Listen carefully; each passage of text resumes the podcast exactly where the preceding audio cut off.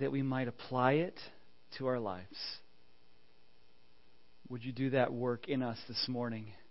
Would you guide the words I have to share and use them for your purposes, not even my own? In Jesus' name, amen.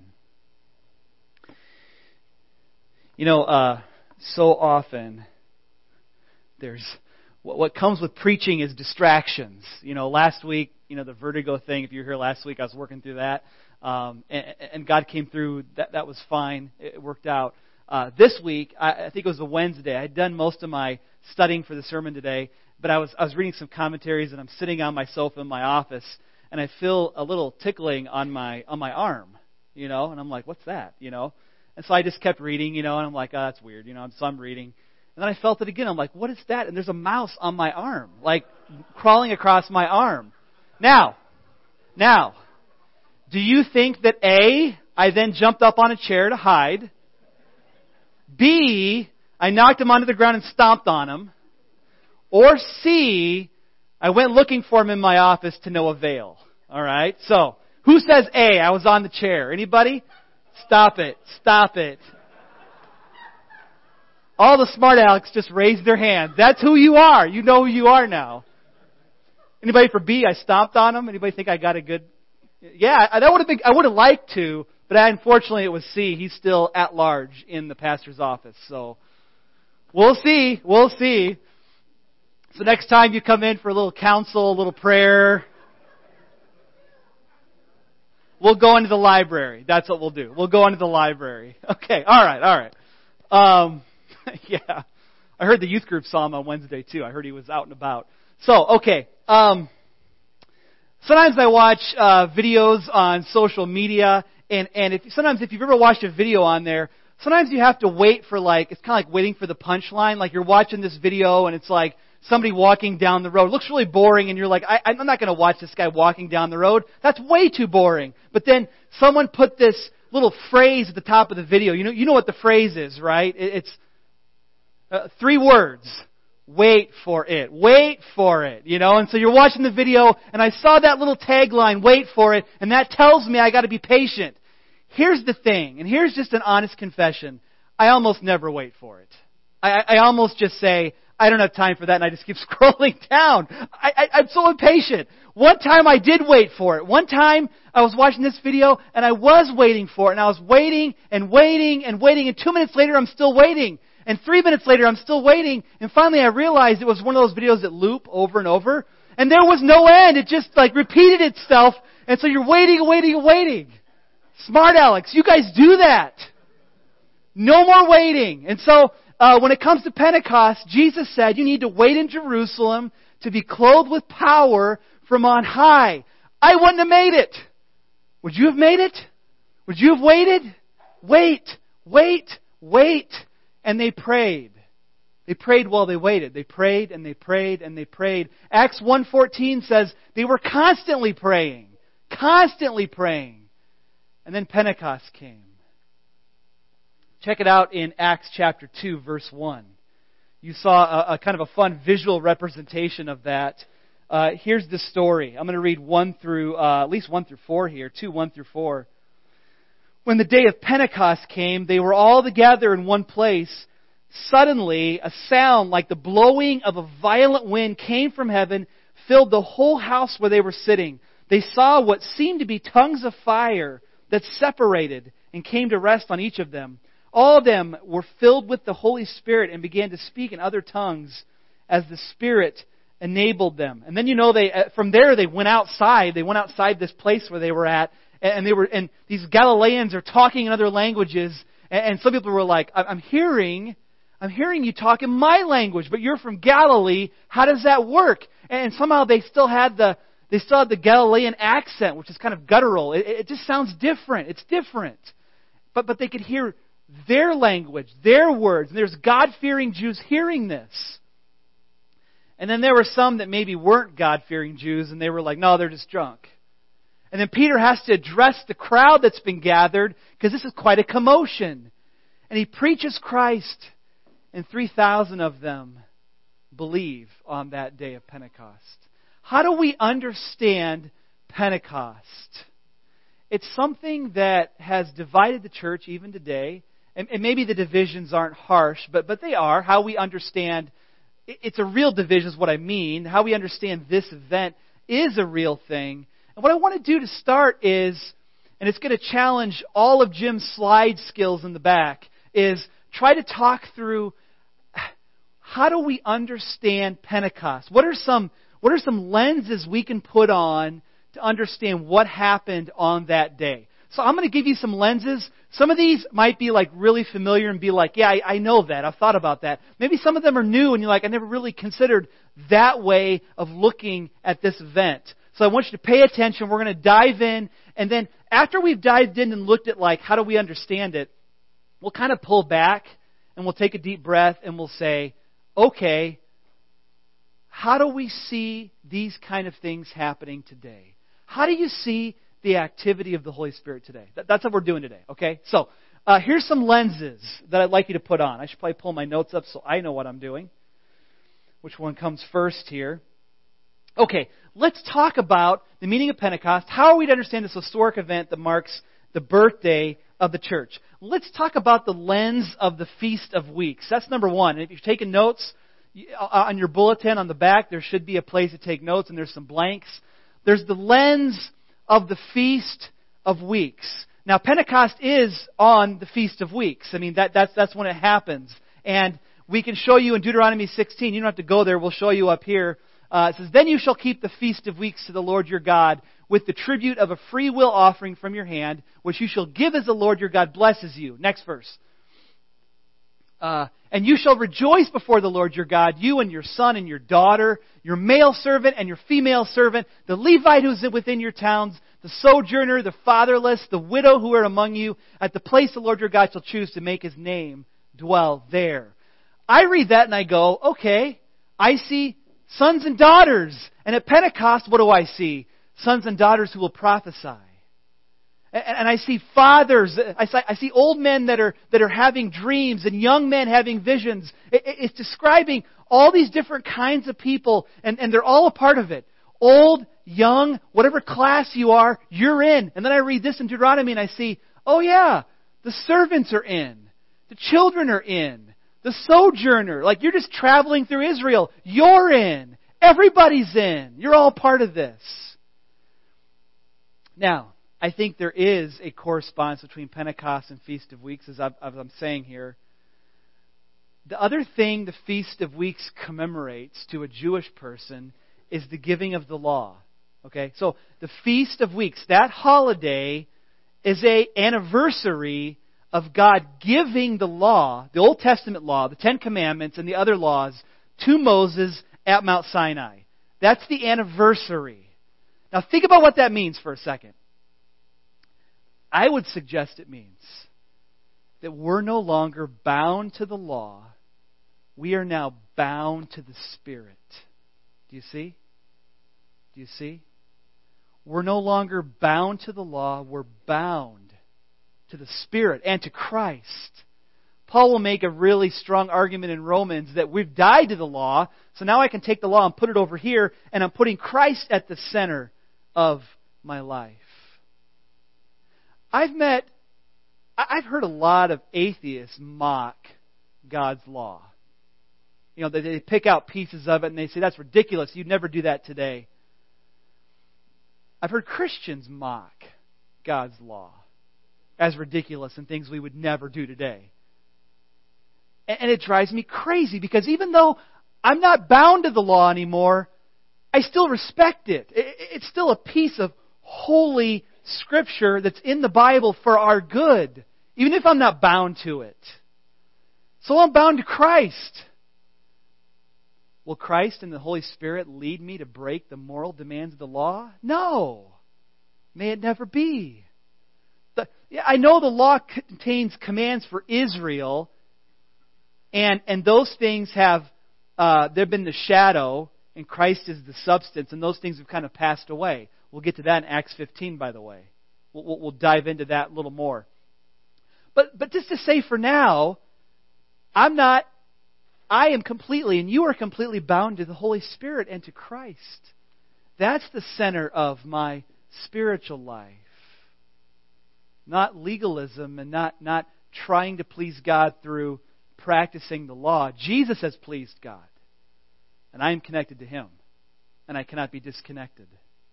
So, I think that's one way we understand Pentecost. That, that now the Spirit's been given and we are irrevocably connected to Him.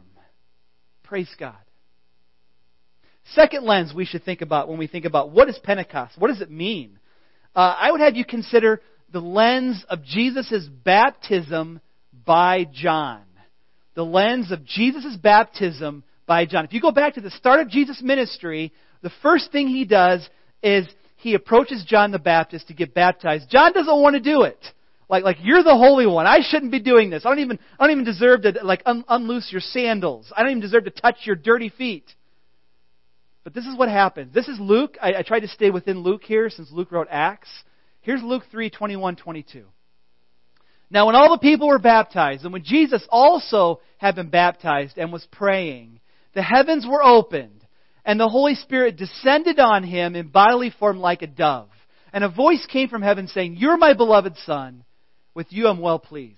I'm just seeing this this morning as I'm reading this. I didn't notice this when I was studying, but Jesus was praying when the heavens opened. He was praying, and the disciples were praying. Uh, just another interesting connection. But, but here's my point. Uh, before Jesus began his earthly ministry, and I think all of us would agree, Jesus had an amazing, powerful, resurrecting from the dead. He was doing, you know, he had a powerful, miraculous earthly ministry. It was amazing. But he didn't start doing those things until he was baptized, and the Holy Spirit descends on him and visibly, visibly descends on him like a dove. And at Pentecost, you have the Holy Spirit visibly descending on people as a fire. Our God is a consuming fire. Fire would denote holiness, it burns away impurity. Fire can denote judgment. Our God is a consuming fire, and the Spirit descends on the people. Again, visibly, they can see it. And so I think the point here is that Pentecost inaugurates the Spirit empowered ministry of the church.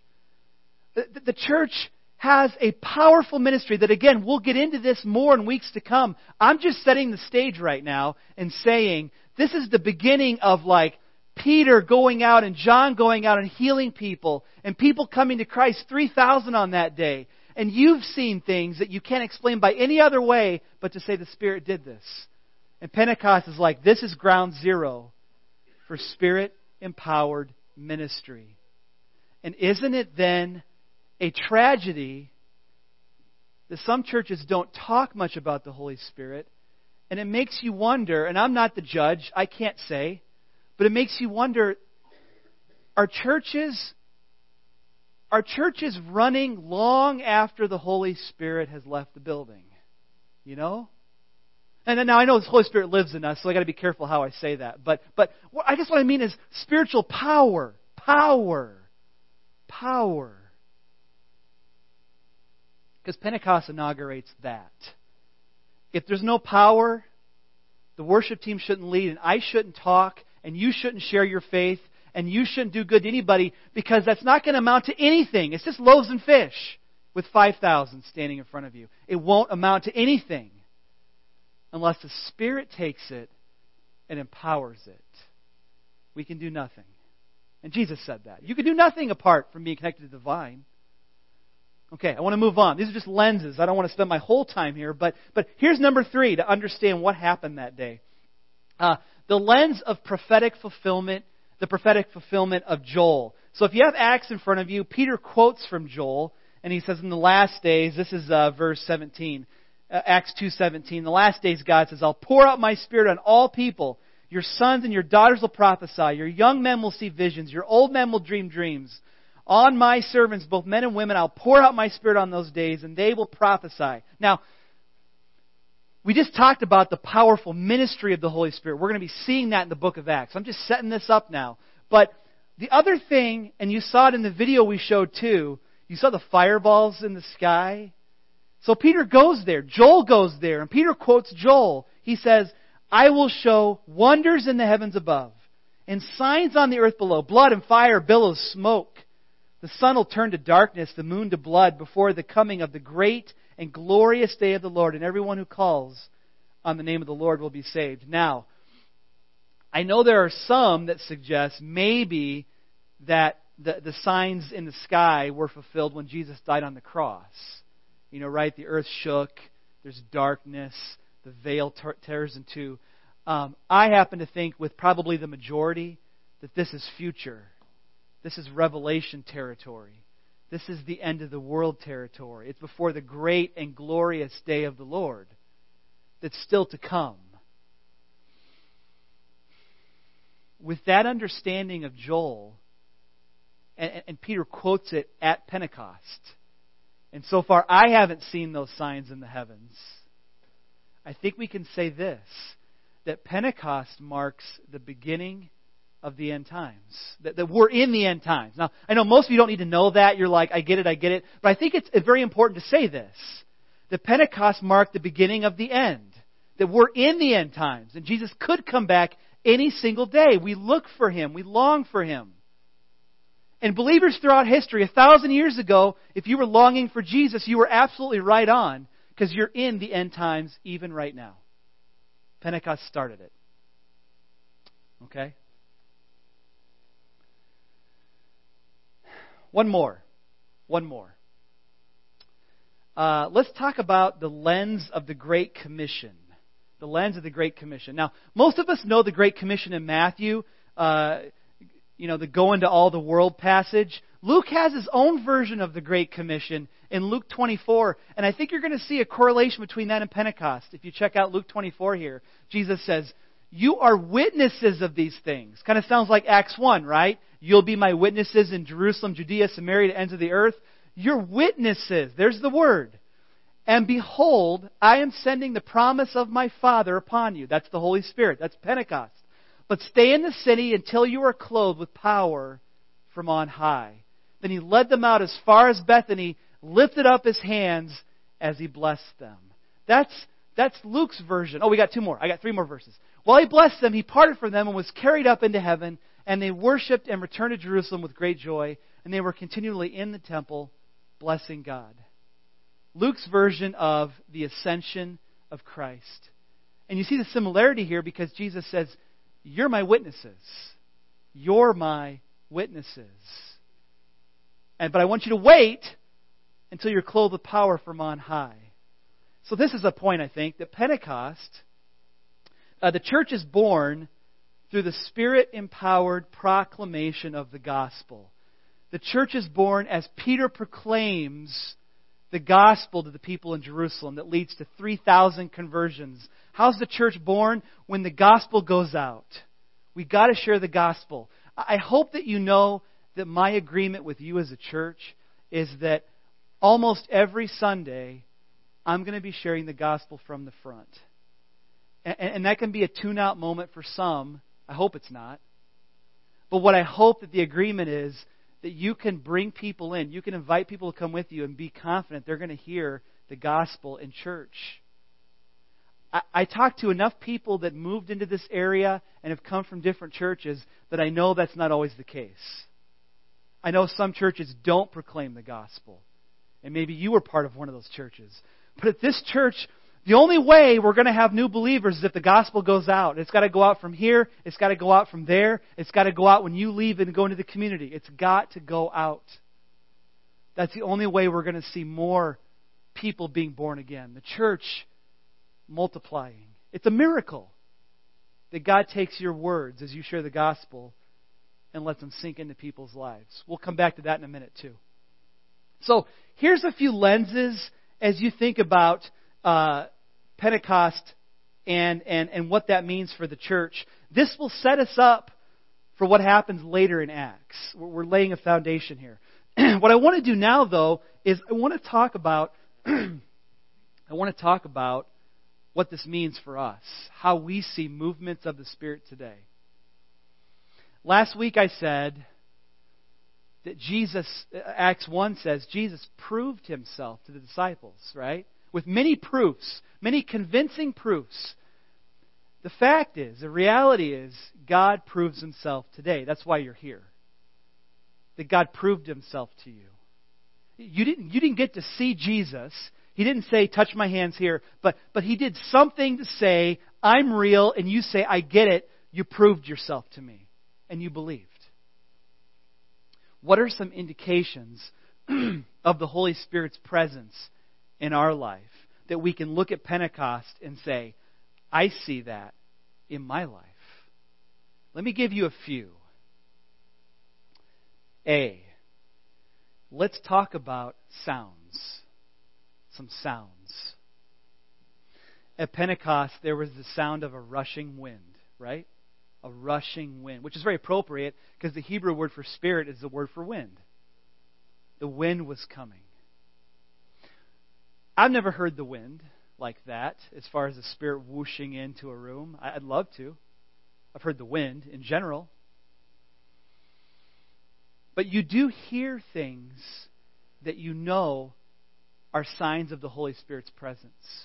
Uh, what does Paul say in the New Testament, right? No one can say Jesus is Lord except the Spirit enables him. That's the sound of the Holy Spirit. When someone says Jesus is Lord, that's the Holy Spirit right there. Or, how about when you sing, when you worship together? I know, I know everybody here is a singer. I get that. But when you choose to sing and praise God, Here's a couple of verses on that. Can we get the first one up, Jim?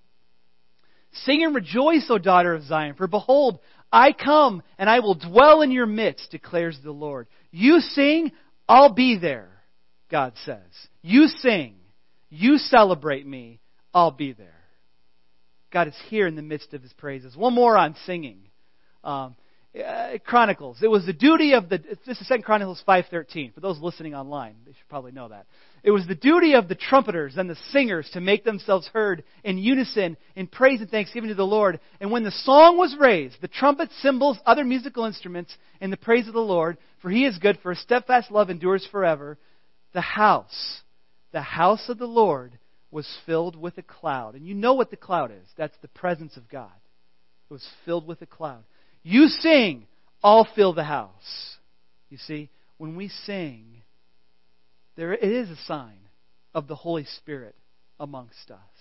I'm not saying he comes into a vacant building because he actually lives in us. We're the temple. This is not the temple. We're the temple.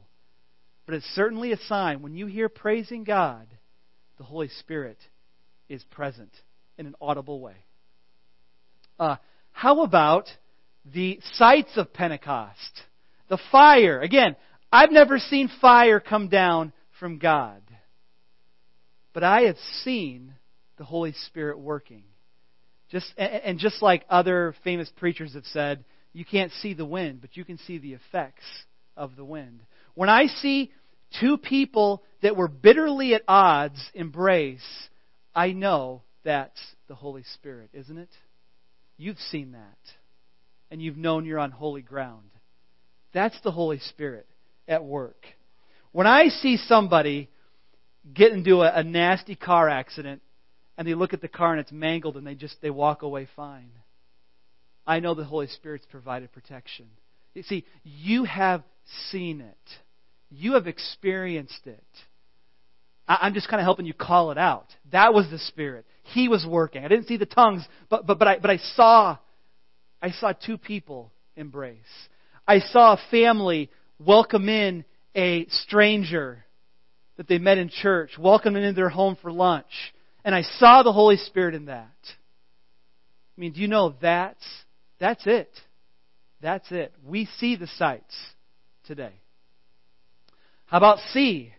There's speech going on. For, for those disciples, it was tongues. And, and I've certainly read stories about people speaking in human languages and they were able to share the gospel in other tongues. I mean, I've heard those stories. Maybe you've heard them too.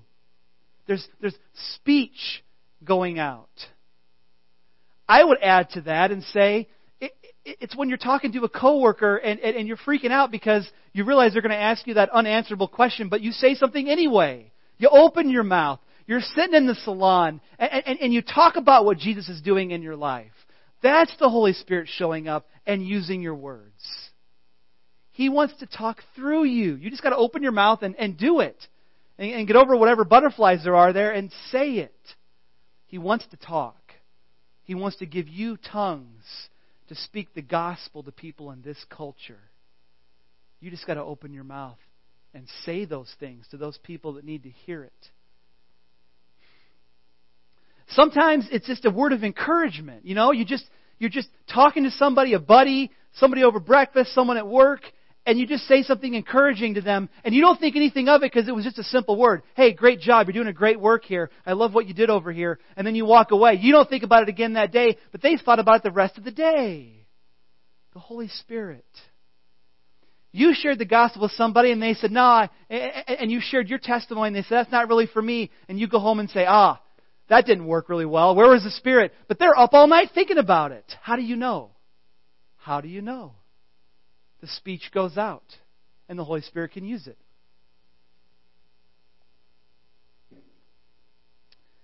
It's when somebody confesses to a sin in their small group and says, I'm done with that now. Oh, that kind of speech is spirit directed.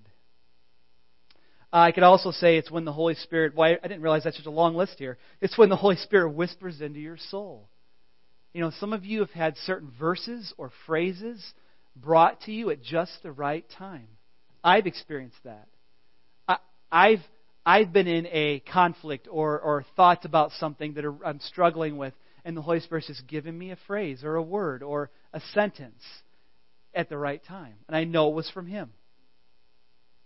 Never heard it audibly, but I've heard it in my soul. How about the next S word here is sermons.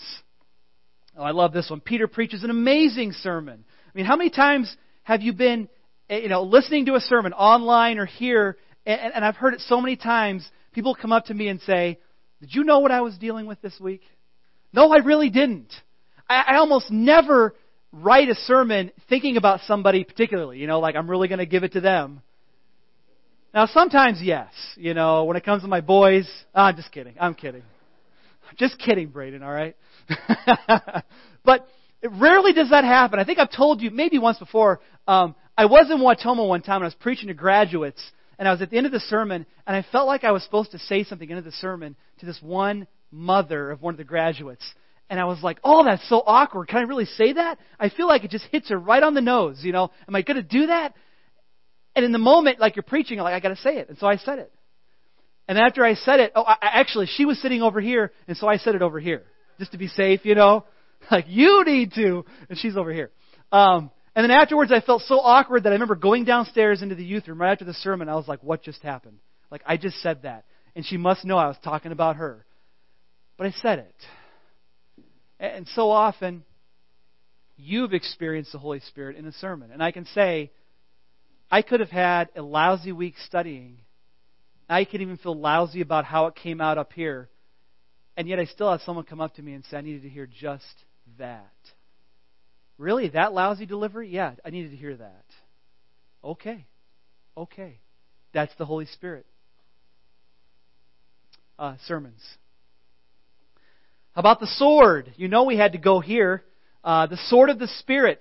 Peter explains Pentecost using the Bible, using the Old Testament. You want to know what's going on here? It's Joel. You want to know what's going on with Jesus? Let me quote the Psalms for you. Acts 2 is full of Old Testament quotes. We understand, uh, this is how Peter explained to Jesus at the, at the crowds of Pentecost. This is the sword.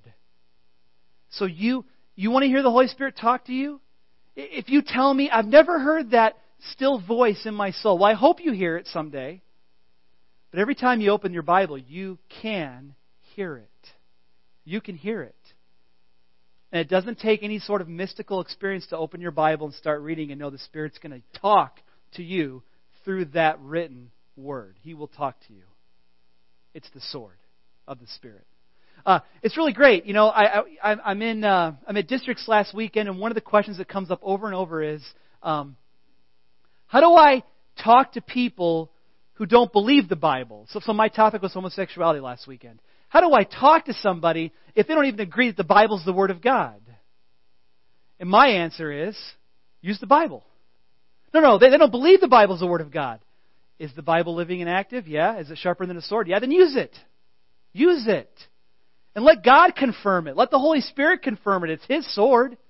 Let Him start cutting. He'll do it. Now, I, I there's good uh, non biblical arguments to go along with that topic, also, right? I mean, there are good non biblical arguments as well. All truth is God's truth. But, but the Bible's a sword. Use it, trust it. Okay. Um, and lastly, salvations. When you see somebody accept Christ, you know the Holy Spirit was there. He's got his fingerprints all over that. Whenever someone says Jesus is Lord, remember they only say it because the Holy Spirit enabled them to say it. People don't get saved unless the Holy Spirit's been acting.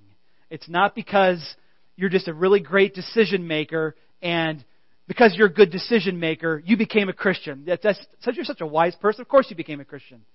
No, no. The Holy Spirit did something to you to get you to that place where you would respond in your own free will, but the Holy Spirit did it in you.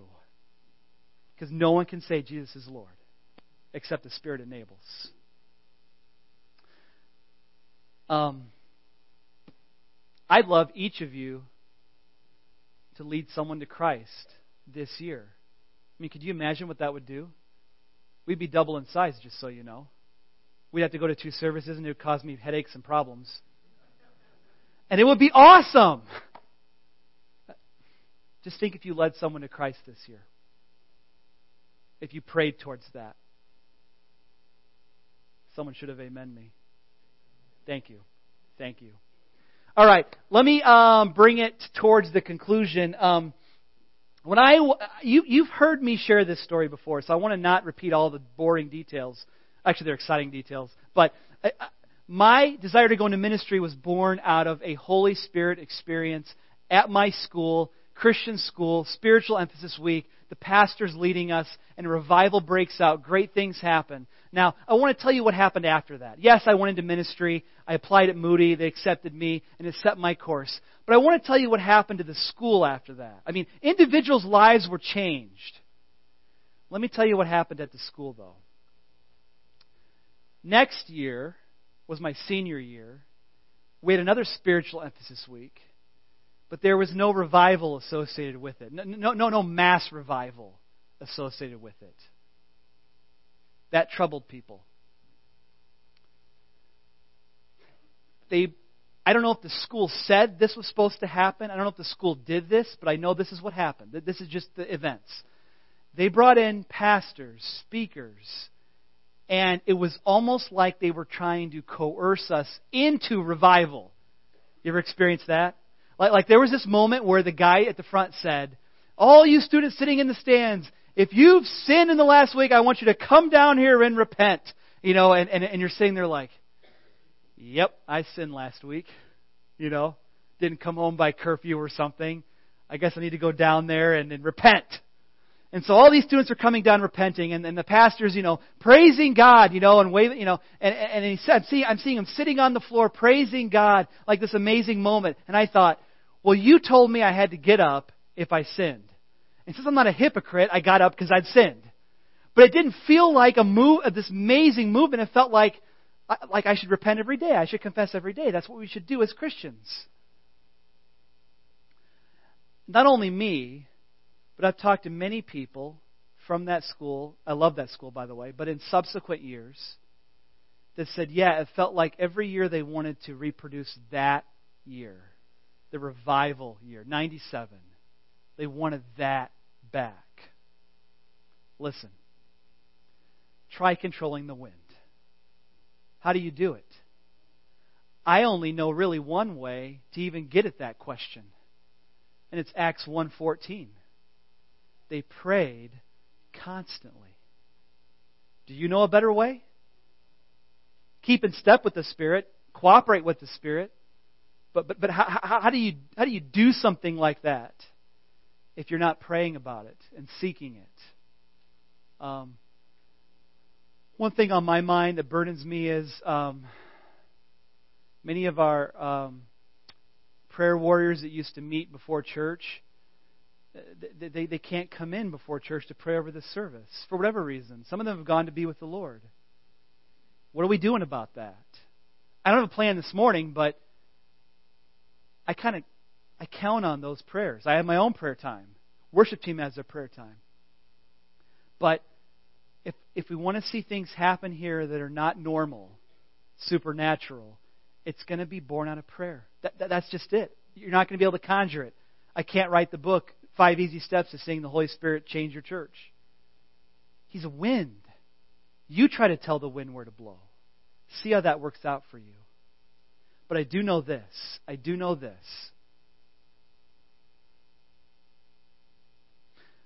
I've been to a lot of concerts in my life.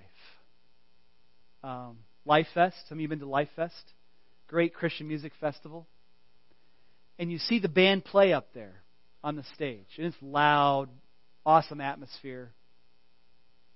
Got my kids on my shoulders and they're, you know, great. It's great. And then they and then the band plays the last song and they leave the stage. They leave. And what does the crowd chant?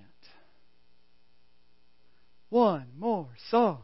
One more song.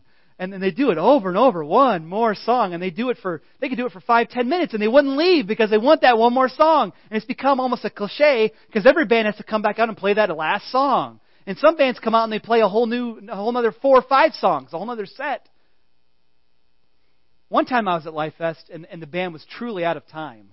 It was a total letdown because we kept chanting and they never came out. Ah, oh, you know. But but normally they come back out. All I know is uh, the desire of the crowd is give me more.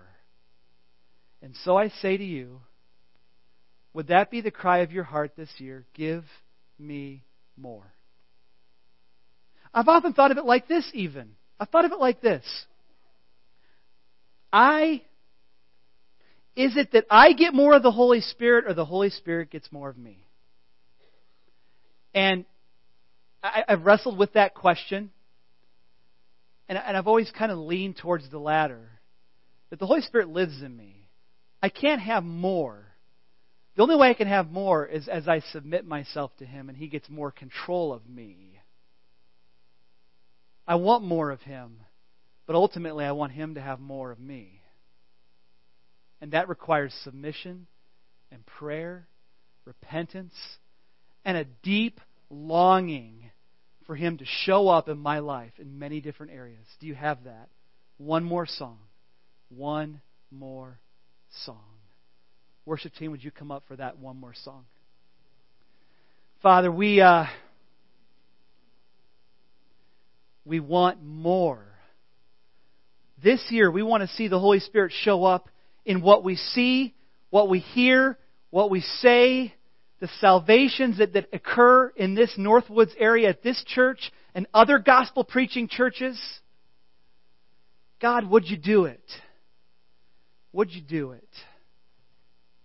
Would you do a miraculous work amongst us? A supernatural work.